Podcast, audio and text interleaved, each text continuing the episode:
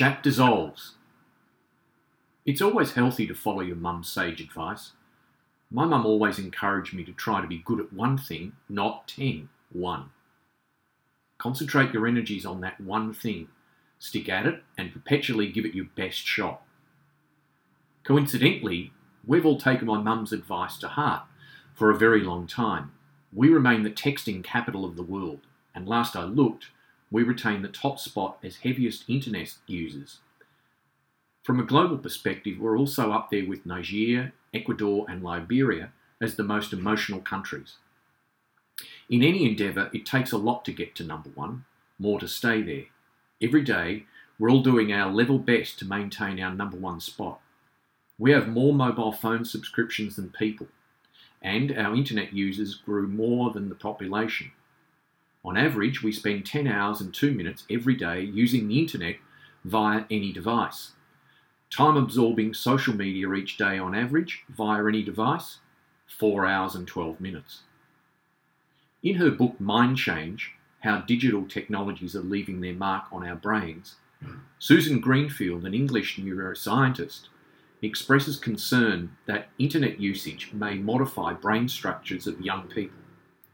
She is worried about how our neuronal networks may be affected by unprecedented bombardments of audiovisual stimuli, how gaming can shape a chemical landscape in the brain similar to that in gambling addicts, how high internet usage places a premium on information rather than on deep knowledge and understanding, and how excessive use of social networking sites limits the maturation of empathy and identity.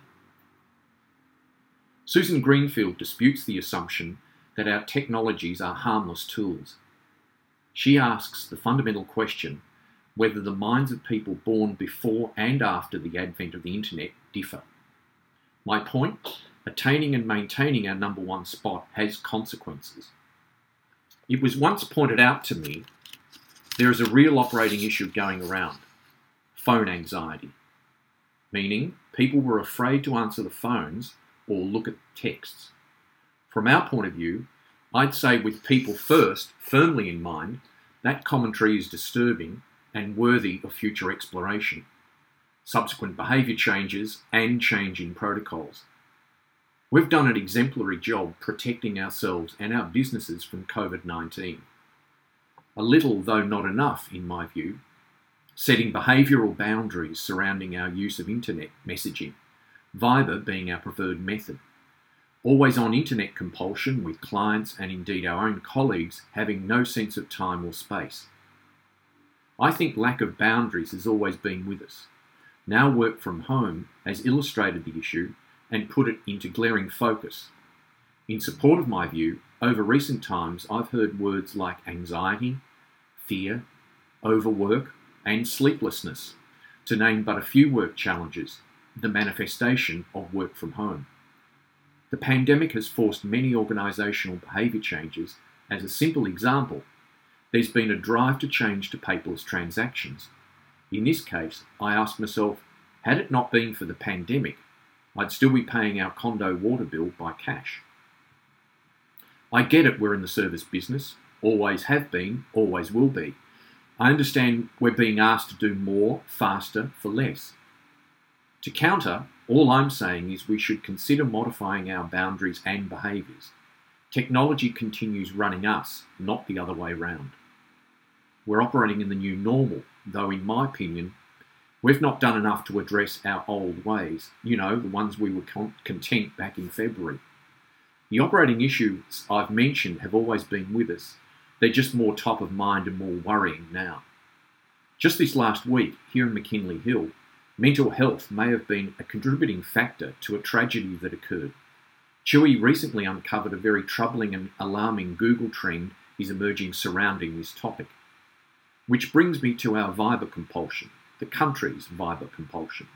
One aspect of operations I think we could consider changing for the better and good. Just as an example, whilst writing this piece, from seven active Viber groups, I've received 86 texts, two thoughtful emails, and one missed phone call. That's just me. And I have very low involvement with Viber chats. Not too long ago, in one group, I counted 36 texts on one topic, which progressed for well over an hour. When those on the Viber feed met face to face a few days later, how long do you think it took for us all to make a decision and move on with its deployment? Six minutes, as I was counting. Next question Think how much mental real estate that conversation took up over a weekend. My answer, not being able to count it, I'd say a lot. It's not just those on the Viber feed, it's our families too. They get impacted uh, by our behaviours.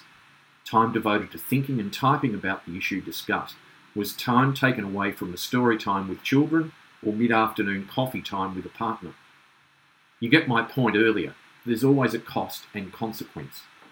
By the way, not for a minute am I suggesting I'm perfect on matters of online consumption, far from it, as my wife will certainly attest. What I am saying, be cautious, be mindful, be responsible. Like we were, like, well, this is a good point. Like, like we were with masks around instant messaging, look after yourselves and others. I encourage you to read the two PDFs attached. They certainly moved me, including the writing of this thought piece. If this topic equally moves you, I'll consider devoting a webinar to it, going into more detail, supported by a few remedial thoughts. Another possible action uh, point arising from this discussion, perhaps an assessment is, is put into the field, capturing our feelings towards instant messaging, group chat, or use of Viber as communication platforms for work. I'll leave you with a couple of quotes from these papers to whet your appetite.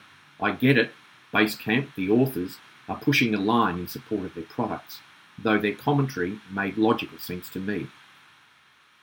And I quote from their papers Group chat is like being in an all day meeting with random participants and no agenda.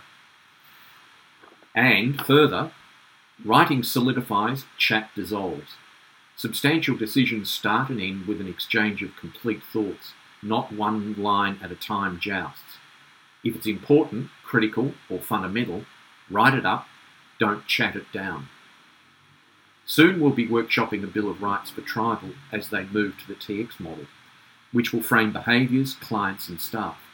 Perhaps this thought piece is a valuable place to start uh, a modifying discussion.